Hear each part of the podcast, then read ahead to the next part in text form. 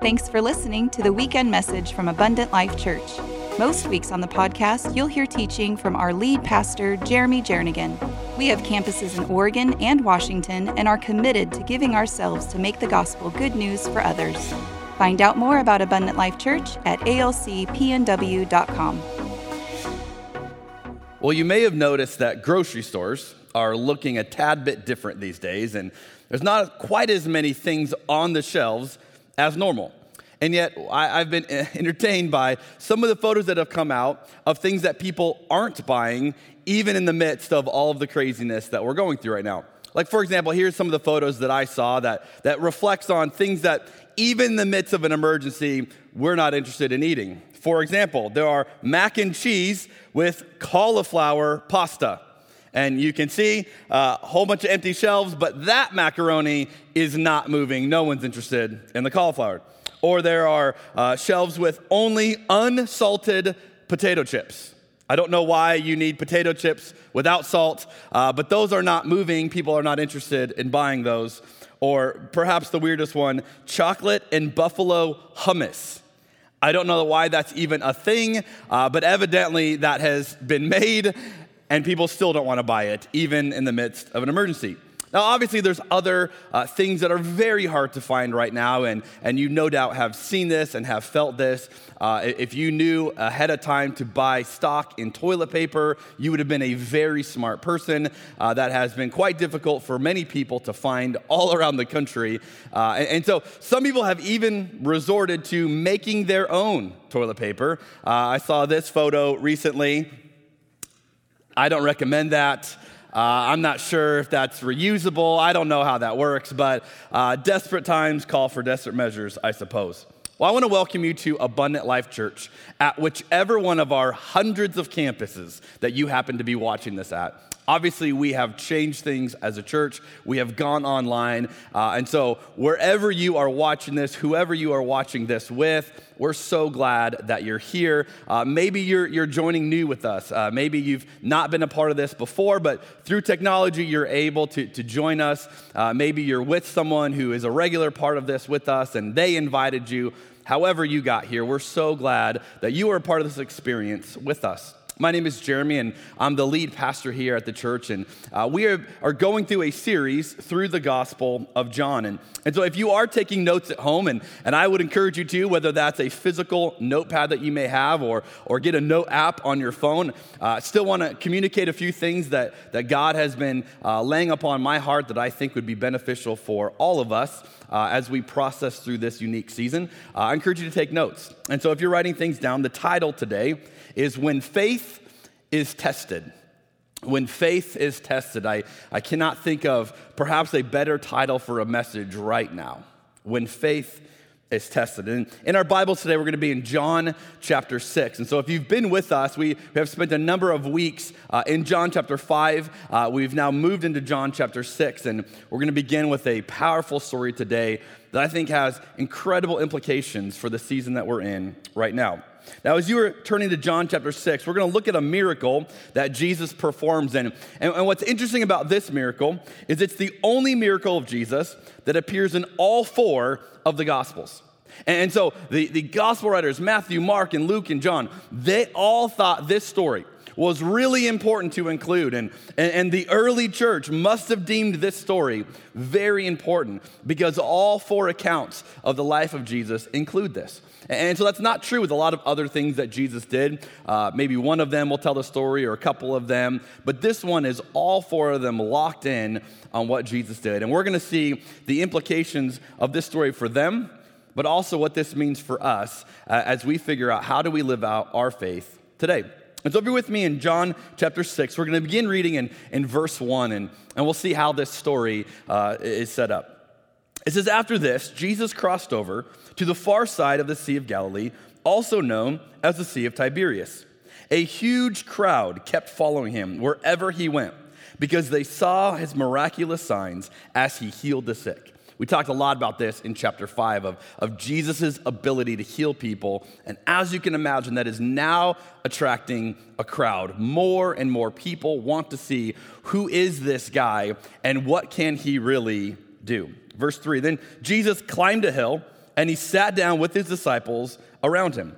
It was nearly time for the Jewish Passover celebration. Jesus soon saw a huge crowd of people coming to look for him. Turning to Philip, he asked, Where can we buy bread to feed all these people? Can you imagine if you were the one that Jesus picked to ask this question, right? So Philip's like looking at this huge crowd, and Jesus turns to him and says, Hey, Philip, how, how are we going to feed all these people? But notice what it says in verse 6. He was testing Philip, for he already knew what he was going to do. Now, Philip replied, Even if we worked for months, we wouldn't have enough money to feed them. Ever, ever been in a situation that was I don't know, a challenging situation and you didn't quite know how to handle it? I mean, like hypothetically, have you ever been in a situation like that?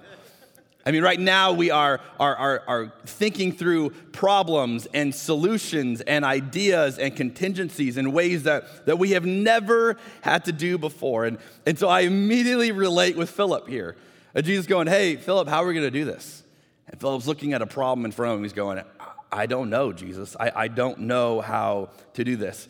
I, have joked with, with some of our team uh, on, on our staff that, that I'm writing all of our plans right now in pencil because I just don't know. And so we're making a plan, and then we're having to change the plan, and then we're making a new plan, and then we're changing the new plan. And, and maybe that's how your family is functioning too, of, of just writing down plans in pencil and going, we don't know what tomorrow brings. We don't know what the latest news will bring. And this is what it feels like when, when you're in a situation that is bigger than you.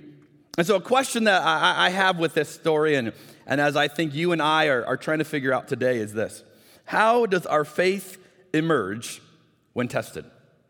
Now, maybe you don't want your faith to be tested. Maybe you're like, I'm not, I'm not interested. I didn't sign up for that. But how does our faith emerge? That is the question we should be asking ourselves right now. When our faith is tested, when Philip's faith was tested, I want to point out that those who literally followed Jesus around were in situations that they could not solve. I mean, sometimes we say crazy nonsense like being in the will of God is the safest place to be. No, it's not. If you follow Jesus around, you are guaranteed to be put into situations bigger than you can solve. And this is what happens to Philip on this day, to the rest of the disciples. See, being a Christian is never about being removed from these kinds of obstacles. It's never about being removed from these kinds of challenges. And, and some Christians, they, they sell Christianity like that, and it's not Christianity. Hey, if you follow Jesus, all of your prayers will be answered. You won't have the same hardships. You're going to live a life of blessing only. And I just want to encourage you, friends, it's not what Jesus ever promised. And it's not what we find through those who actually followed him around. Philip is in a situation, he has to has a challenge. How do you feed all these people? And Philip's looking around going, even if we worked for months, we would not be able to do it.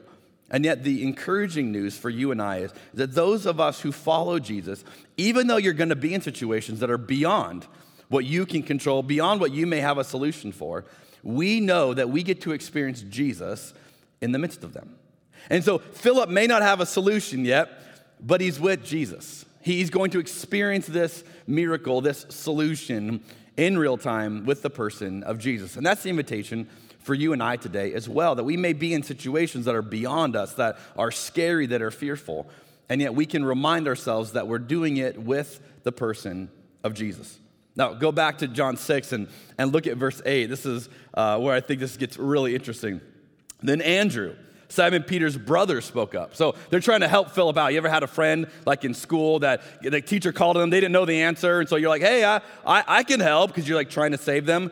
Andrew's trying to save Philip here because Philip's like, I don't know how we're going to solve this problem. Andrew's like, hey, hold on a second. Um, there's a young boy here with five barley loaves and two fish.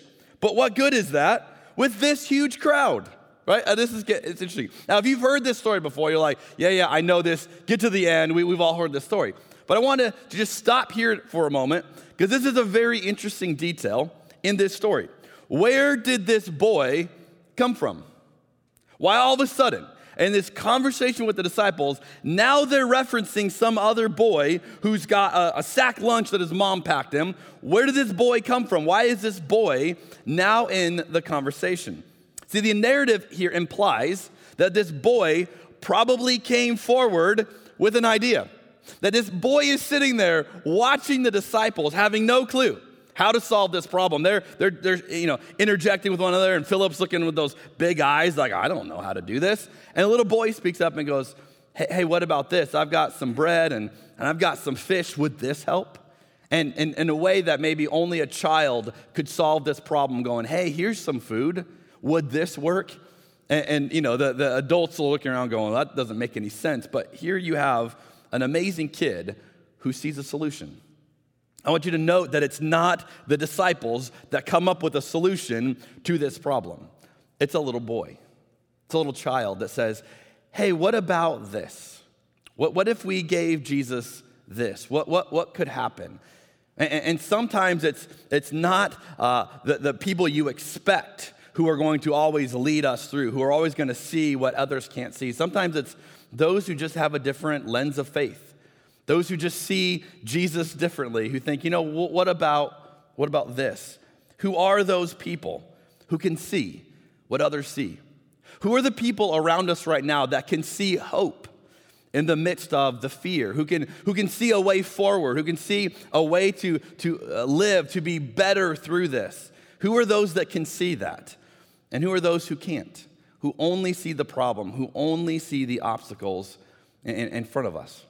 Now, eh, eh, there's a lot of people who are affected, obviously, in a, variety of ways through what's going on in the world right now, but I was thinking of uh, there are certain industries that uh, you're, you're, actually doing really well if you're in this industry, or some industries are, are not going well at all. If, if you make video games right now, you're probably feeling pretty good about your company, or if you are in uh, video conferencing, I mean, you're probably feeling, feeling pretty good about that. I was thinking, you know who's not enjoying this right now? Or is if you are trying to uh, find your soulmate through online dating. Not a great time to do this. I mean, can you imagine? Uh, you can't actually meet up with any of these people, and so even if you like someone's profile, like, hey, let's let's go to dinner. You can't go to dinner. I mean, we've got old style courtship going on here, where you have to write letters and and call them on the phone because you can't get together with them. And, and I was thinking, yeah, I bet I bet online dating just is like shutting down right now. But I came across a story of uh, a guy named Nate who decided, you know what? Uh, in the midst of all of this, he, he was going to pivot. He was going to see what no one else could see. And, and so Nate went on and he changed his online dating photos. And he tried to like really apply them to the situation that we're in right now. And so I want to show you a few of these. The first one is, is Nate smiling showing how he can wash his hands. Like this guy, he knows how to wash his hands. And, and like, who doesn't want a man right now who can wash his hands? And it's an interesting way to, to engage that. Second picture he, he had is him with gloves on. Like, I, you know, ladies, you, you want a man who's going to make sure his hands are clean and, and wear gloves when needed and, and, and, you know, be, be aware of all that. Or, or maybe my favorite one is this one Nate with toilet paper just showing off, you know, just that he's got toilet paper, he's smiling next to it. And then I was thinking, here's someone who can see what others can't see, who is seeing in the midst of the challenge that, that maybe there's a new way forward. And, and that's the invitation for you and I. Can we see what Jesus is up to in, in seasons like this, in moments like this? Are we able to see? Because here's a little boy who can see a solution that none of the disciples who are actually being trained by Jesus, none of the disciples can see it. And this little boy comes with a, a solution. Now, you might think the disciples would go, oh, wow, yeah, hey, he's got the right idea. Uh, let's start going down this direction. Let's start figuring out, you know, what, what we could do with this. But it's not their reaction. Uh, I want you to notice what Andrew said. His phrase is, what good is that? What good is that? You ever had that thought? Well, yeah, we got that, but what good is that? You, you may not know, but barley loaves were the bread of, of those who were poor. And, and so this is a poor lunch. This is not like a, wow, that kid has a rich family who really hooked him up for lunch. Let's spread this out. This would be a very meager meal. And, and so the boy brings this meager meal, and disciples go, what good is that? It's hard to imagine that Andrew or Philip or really any of the disciples thought much of these little resources. But I want to point out that for this little boy, this was an incredible risk. Because this little boy doesn't know if everybody that was there that day was going to get fed. But he knew he had food.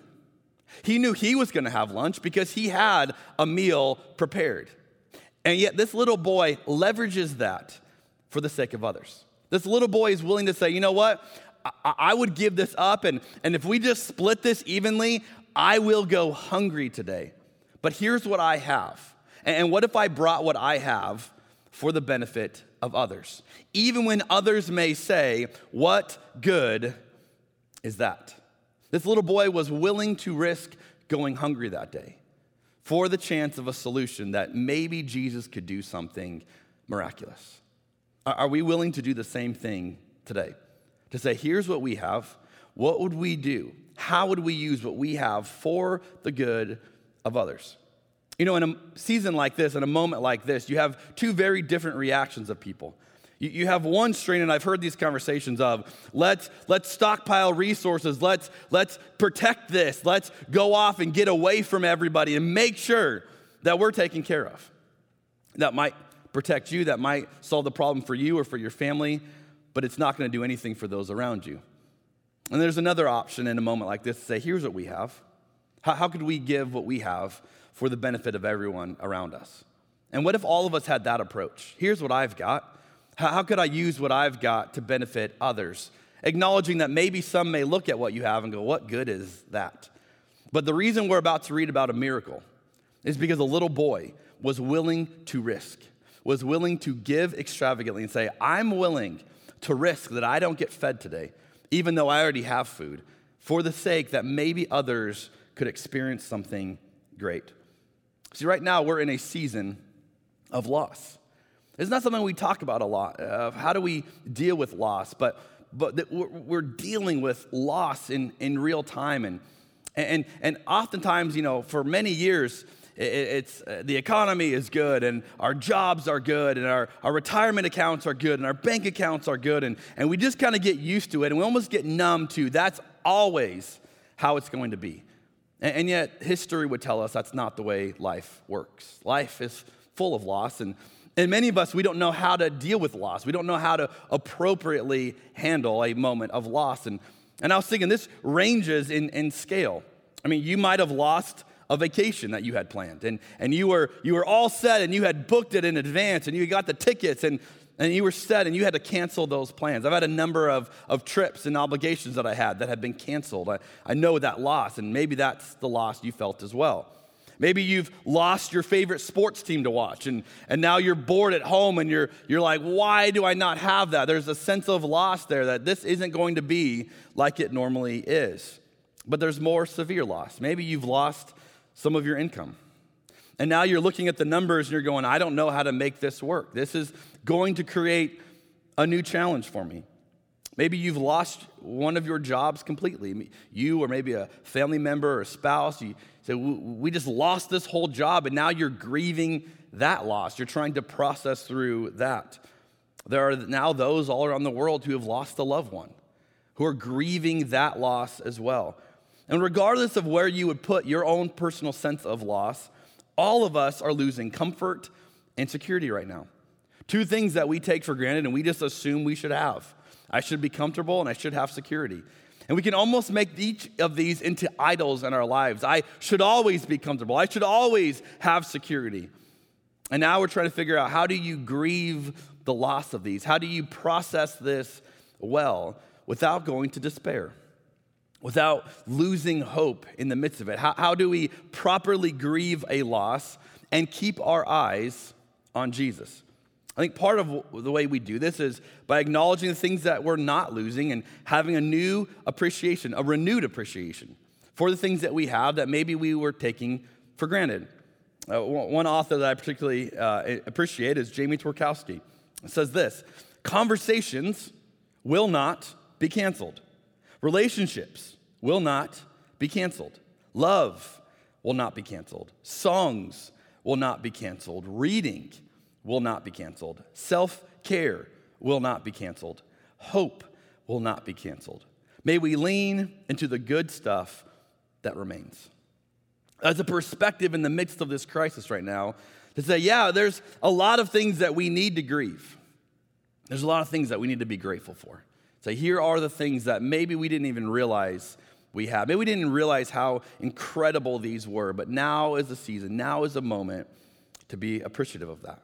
And so this little boy comes, he brings his, his meager lunch, and he risks it all, and he says, Hey, if this could help, here's, here's this. And, and I, imagine Jesus just kind of watching this. He's watching the disciples' reaction as they say, What good is this? What, what, how is that going to possibly solve this? We'll go back to chapter 6, look at verse 10. This is what we see what, what Jesus does when we have faith, when we have the eyes to see what he can do and, and what only he can do. In verse 10, it says this Tell everyone to sit down, Jesus said. Can you just imagine that moment? You don't know what he's about to do, but, but you know something's coming. He, he's, he's getting ready. He's got a plan. He's, he's kicking into action. Tell everyone to sit down, Jesus said. So they all sat down on the grassy slopes. Now, the men alone numbered about 5,000. So we're talking a huge crowd here of just the men are 5,000. Then you add women and you add children. There's a lot of people gathered that this little boy's lunch is supposedly going to feed. And then Jesus took the loaves, gave thanks to God, and distributed them to the people. Afterward, he did the same with the fish. And they all ate as much as they wanted. This, this little poor lunch in the hands of Jesus, and they all ate as much as they wanted. After everyone was full, Jesus told his disciples, Now gather the leftovers so that nothing is wasted. We've got more than we need. Gather the leftovers. So they picked up the pieces and they filled 12 baskets with scraps left by the people who had eaten from the five barley loaves. And when the people saw him do this miraculous sign, they exclaimed, Surely he is the prophet we have been expecting. And when Jesus saw that they were ready to force him to be their king, he slipped away into the hills by himself. Jesus thrives off of our limitations. Jesus thrives in those moments when our backs are against the wall and we acknowledge our dependency on Him. We acknowledge this problem is greater than us. Jesus thrives in those moments. It's when He does some of His best work. I love what the writer Kat Armas says. She says, In the feeding of the 5,000, Jesus partners alongside his skeptical, exhausted, hungry disciples to do something beautiful for the community. I love that Jesus isn't fazed by the things that make us human. Having it all together isn't a prerequisite to be used for others. Her phrase there is so good. Jesus isn't fazed by the things that make us human. You and I are having a renewed uh, sense of what makes us human right now around the world. That, that those in power, that those with money, that those with privilege are not exempt from being human. That uh, across the world, we are together feeling what it feels like to acknowledge we are human, we are limited, we, we are finite. We, we can die. We can get sick. We are not the conquerors that we often like to think of ourselves. And yet, that doesn't faze Jesus. He's, he's not fazed by the things that make us human. And so, as I've processed this story, if I've been thinking about what's going on in our world, as I've been thinking about what, what message does God have for our church today, here, here's something that I want to encourage you. Write this down, hang this on your wall, uh, share this on social media. I mean, make this something that, that can direct us forward, because I think this is what you and I need to reflect on right now. And here's my encouragement to you you don't have to be optimistic, but you should always be hopeful. You don't have to be optimistic, but you should always be hopeful.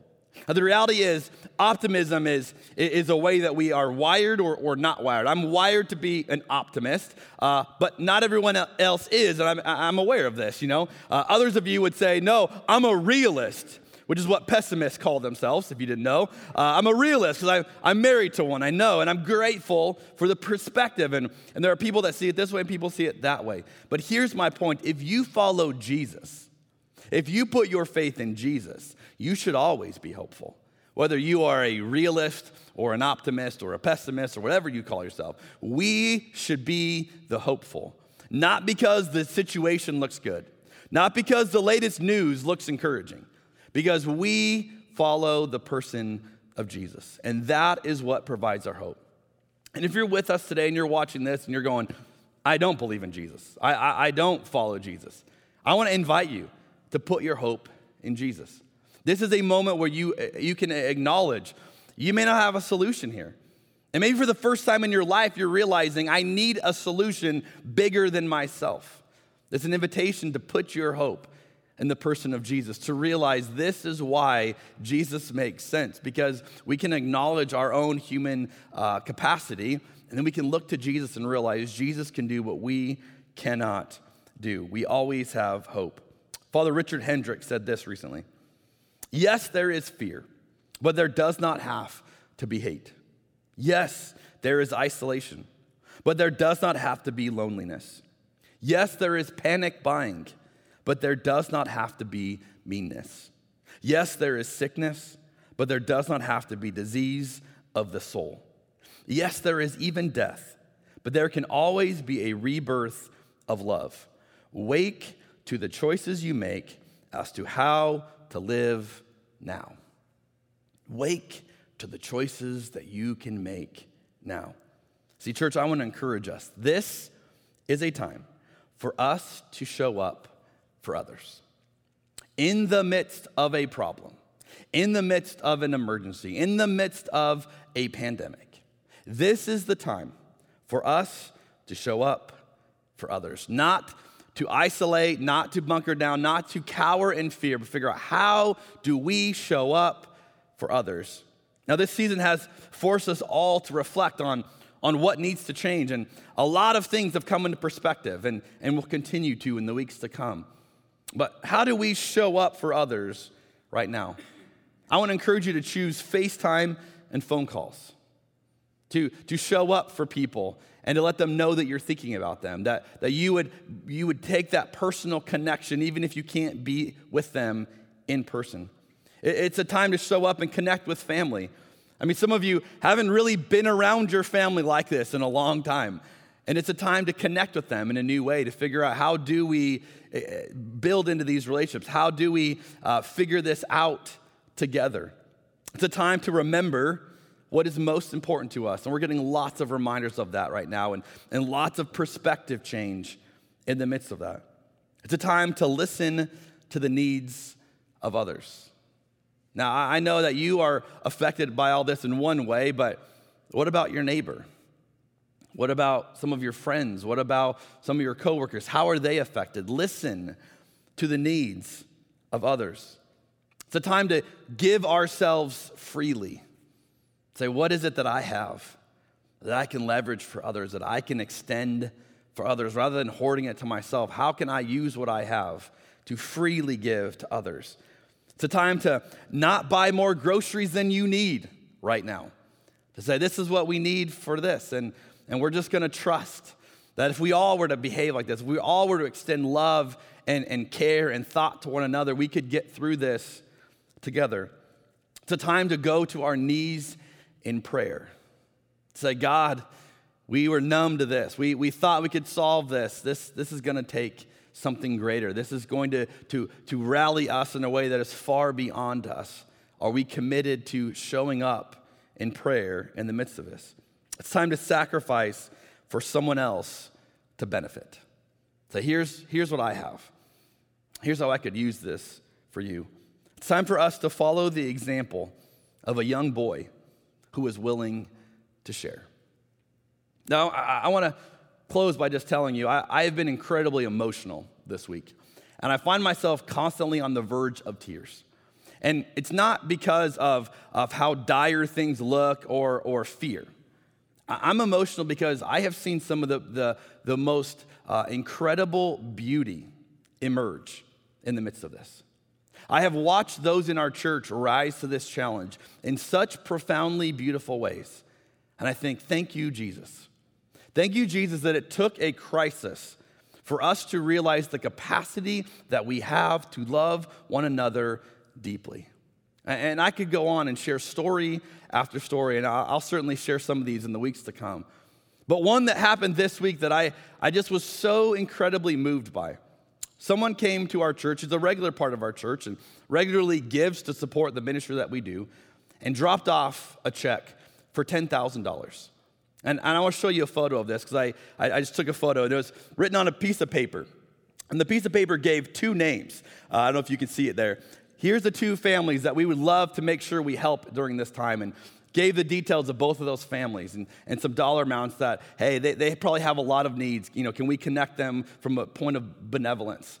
But then the rest of the check is just for the ministry that we do to say, hey, I know a lot of people are needing help right now. And I know the local church is, is standing uh, in that tension, in that gap to meet that need. I think that is what it looks like. To say, here's what we have.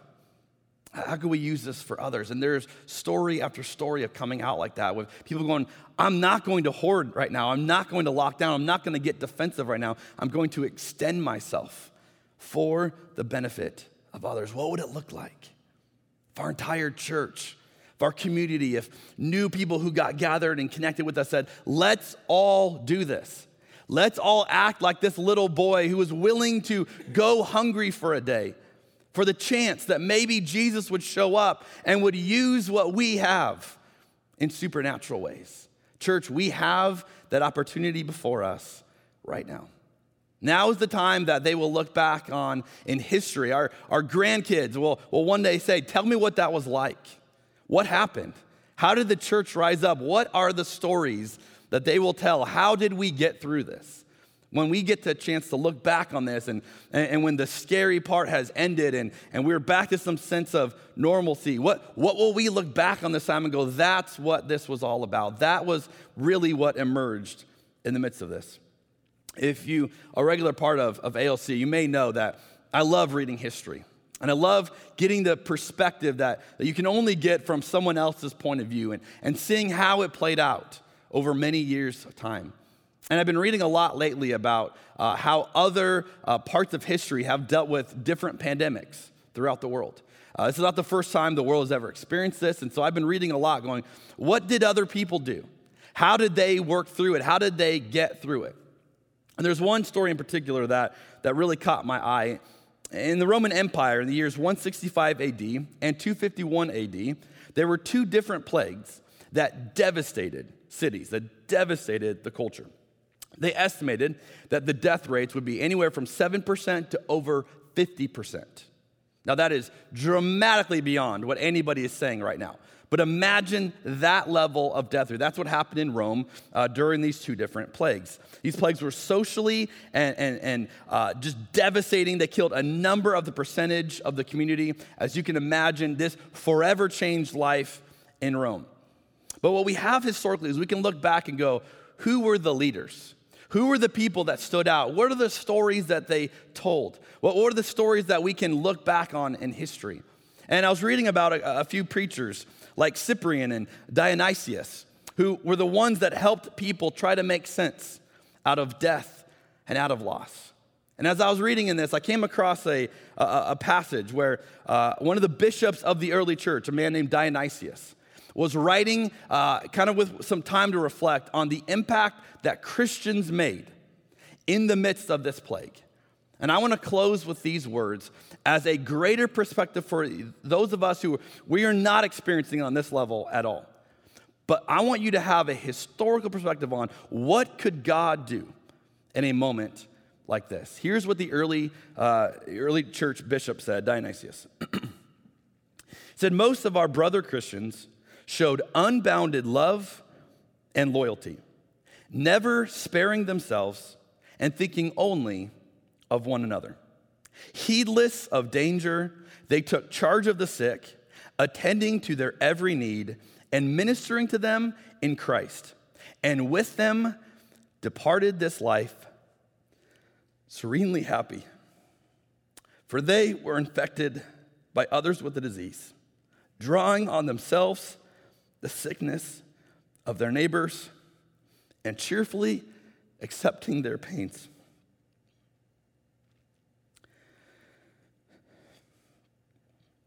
Many in nursing and curing others transferred their death to themselves, and they died in their stead.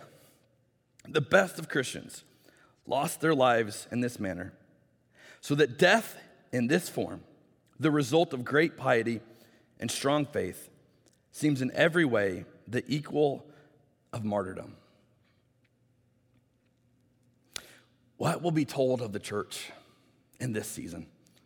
How far are we willing to extend our love to those around us? What does it look like for you and I to give ourselves to make the gospel good news for others? Let's pray together.